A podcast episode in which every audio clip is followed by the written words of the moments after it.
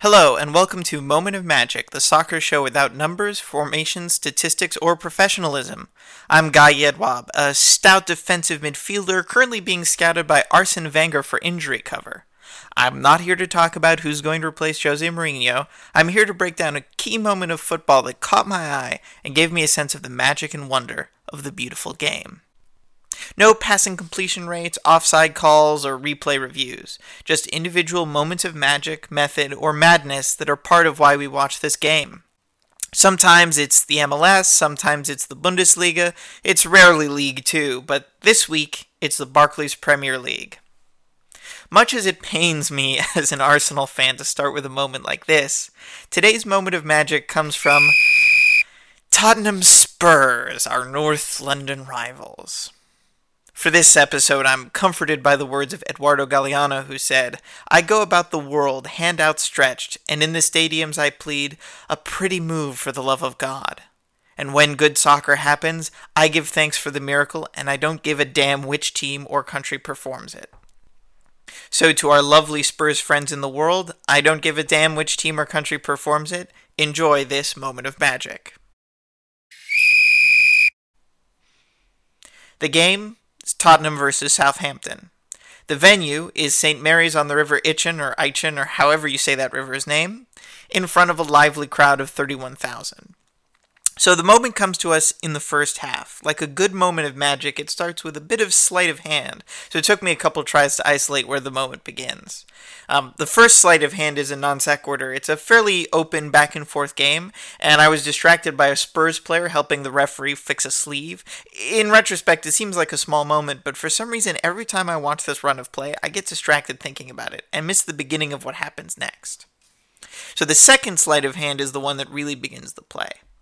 We're right now focused thinking that there might be a Southampton attack. The Southampton right back Cedric has the ball at his feet and he's weighing options. Uh, midfielder Steven Davis is at the top of the box and sees that Cedric needs an option, so he drops back to give Cedric an easy pass to his feet. When Davis receives the ball, he has his back to his goal and he doesn't want to turn around inside all that pressure, so he dribbles back towards his own goal for a couple paces and inexplicably he dribbles straight into Spurs attacking midfielder Dele Alli. He tries to skip the ball up in front of Alli while stepping behind Alli, but the ball stops straight at Alli's shin. So now Alli is dribbling the ball towards the Southampton goal with Steven Davis standing behind him, which is kind of an excellent position for Spurs to pick up the ball. So at this point, Dele Alli has the ball at his own feet and has Southampton's defensive midfielder Jordy Clasie in front of him. But he spots his midfield partner Eric Lamela just beyond him, so he chips the ball gently past Clasie to Lamela's feet. Now, in the next few moments, we're going to see this play go from an average attacking move to a magical moment. Strap in. Clasie is now too far forward, having tried unsuccessfully to close down Dele Alli. Lamela is going to try and turn on the afterburners to get to the goal before Clasie can turn around and shut him down. But Steven Davis is also dropping back. He's the one who lost the ball. He clearly wants to get it back, so he's running down and he decides to throw his body into Lamela to try and stop his momentum. Lamela bounces off that tackle, and in comes Jordy Clasie coming in for another slide tackle to try and separate him from the ball. Clasie does, he wins the ball off Lamela's feet and drags Eric Lamela to the ground. The ball is now free, it's rolling away from the slide tackle, and it's headed into a no man's land between Dele Alli, who's now tracking back, and Southampton's center back Jose Font, who's coming up from defense and tries to slide in just as Dele Alli is stretching his toe for the ball. Who's going to get there first? There's now four players on the ground. Lamela and Alli for Spurs are on the floor, and Clasie and Font for Southampton are also on the floor. But the ball, who is the true hero of this moment, has still not deviated from basically a straight line since Lamela turned on the afterburners, despite having four separate players all put touches on it, including one slide tackle. So now, with the midfielders and one of the center backs all tangled up, the ball skips free to the person who I believe it's been searching out all along. The person on the field who really knows how to take care of a ball and show it a good time. Harry Kane. That's right, England's Harry Kane. So, because the center back, Jose Font, slid in, Harry Kane is now unmarked. He's perfectly free to receive the ball and run towards the goal. He's still barely past the halfway line on the Spurs side. At this moment in time, the ball is right at Harry Kane's feet, and the only Spurs players on the Southampton side of the field are the two players we just saw rolling around on the floor. Dele Alli's on, his back, Lamela is just getting up to his feet on the halfway line. So Kane is going to take on this goal all by himself. He's got one defender ahead of him and three defenders who are level with him. So the first defender who tries to catch up with him is Cedric. Do you remember him? He's the right back whose pass decision started this play. He's racing down from the Spurs half of the field, and he tries to jump ahead of Kane and put his hip to him and throw his shoulder against him just to try and slow down the tall, inexorable force, just long enough for Steven Davis to step up and try and stop Kane as well. Kane is sandwiched between two desperate defenders, but he just sticks a long, lanky leg just past them and basically steps out of the pressure, leaving Cedric to topple comically over Davis. It's a little unfair. I mean, he's really just doing his job.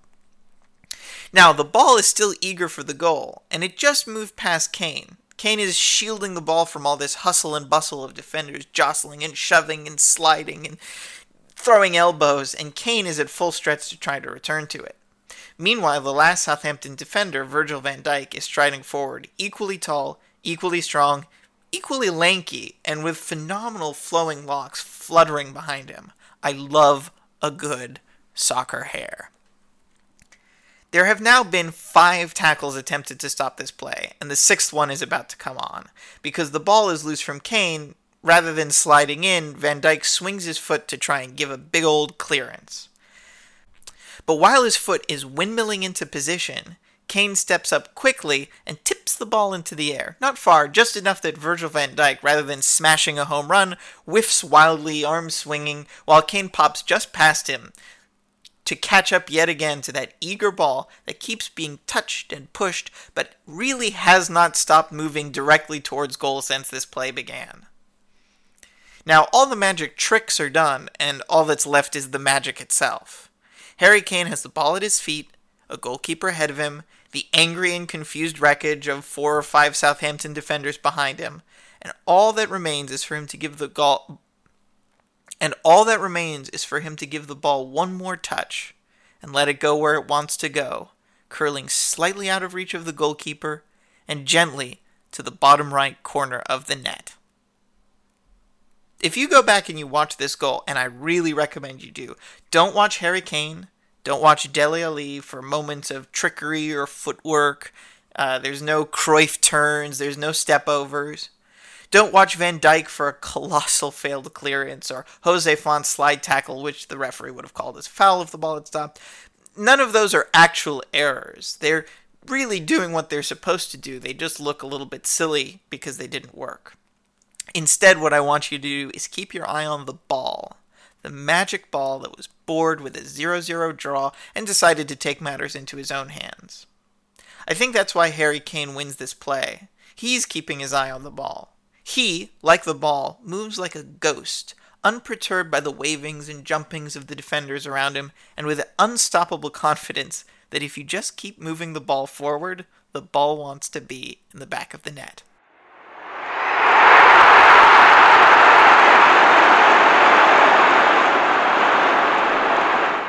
So usually on this show, I'll ask, is it a moment of magic, a moment of method, or a moment of madness? In this play, I'm really going to say that the ball was truly magic. And if you ask me whose moment it was, I would say that the moment belonged to that game ball. Although I will begrudgingly admit that Spurs' Harry Kane had something to do with it as well.